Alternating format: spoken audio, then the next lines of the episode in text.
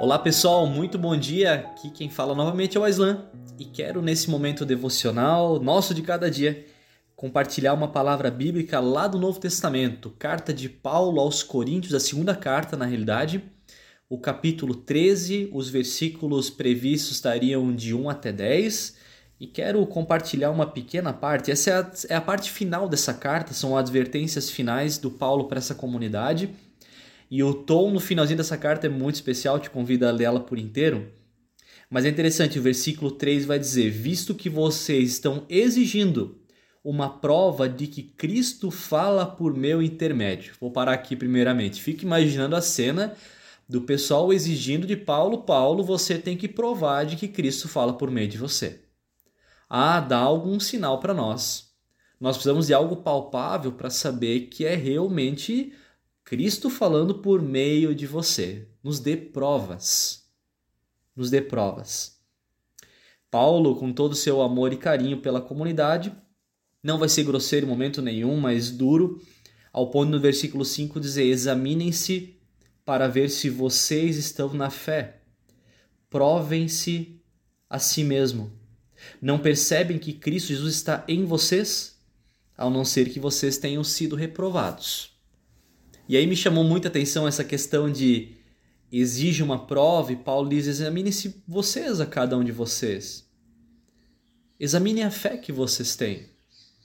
E aí continua mostrando essa motivação do Paulo no versículo 8, por exemplo, e 9: Pois nada podemos contra a verdade, mas somente em favor da verdade. Ficamos alegres sempre que estamos fracos e vocês estão fortes. Nossa oração é que vocês sejam aperfeiçoados. Olha que motivação bonita que Paulo tem. Ele poderia ser aqui extremamente grosseiro com essa comunidade e dizer: Ok, se vocês estão me questionando, então cuide cada um da sua vida. Vou lavar as mãos. Mas não. Paulo sempre olha em amor por aquelas pessoas. Paulo, depois de, de talvez experimentar essa, esses questionamentos todos, ainda diz: Eu quero que vocês sejam aperfeiçoados.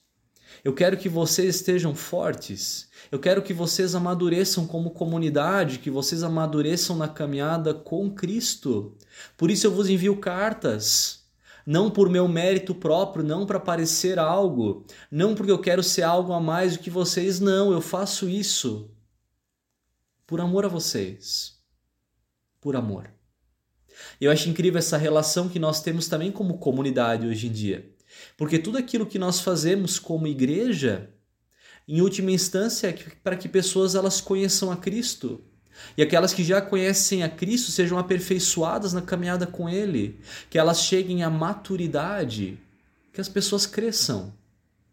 Por isso é claro, quando a gente compartilha a palavra, a palavra ela sempre nos aponta o nosso pecado e também nos coloca nos braços da graça, mas a palavra nos constrange ela nos coloca numa posição de decisão entre obediência ou desobediência, entre nós uh, entendermos isso como uma palavra muitas vezes dura e amor, em amor, para que a gente amadureça ou simplesmente a gente diz não quero, não quero, ficou duro demais, ficou pesado demais.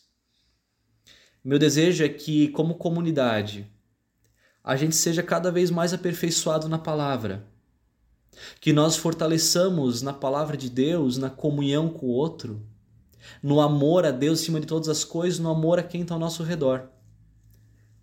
Que essa seja a nossa marca como comunidade.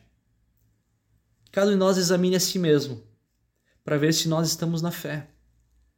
E se nós não estamos conectados na videira, como diz a palavra, eu quero te lembrar que ainda hoje é tempo. Ainda hoje é tempo. Amém.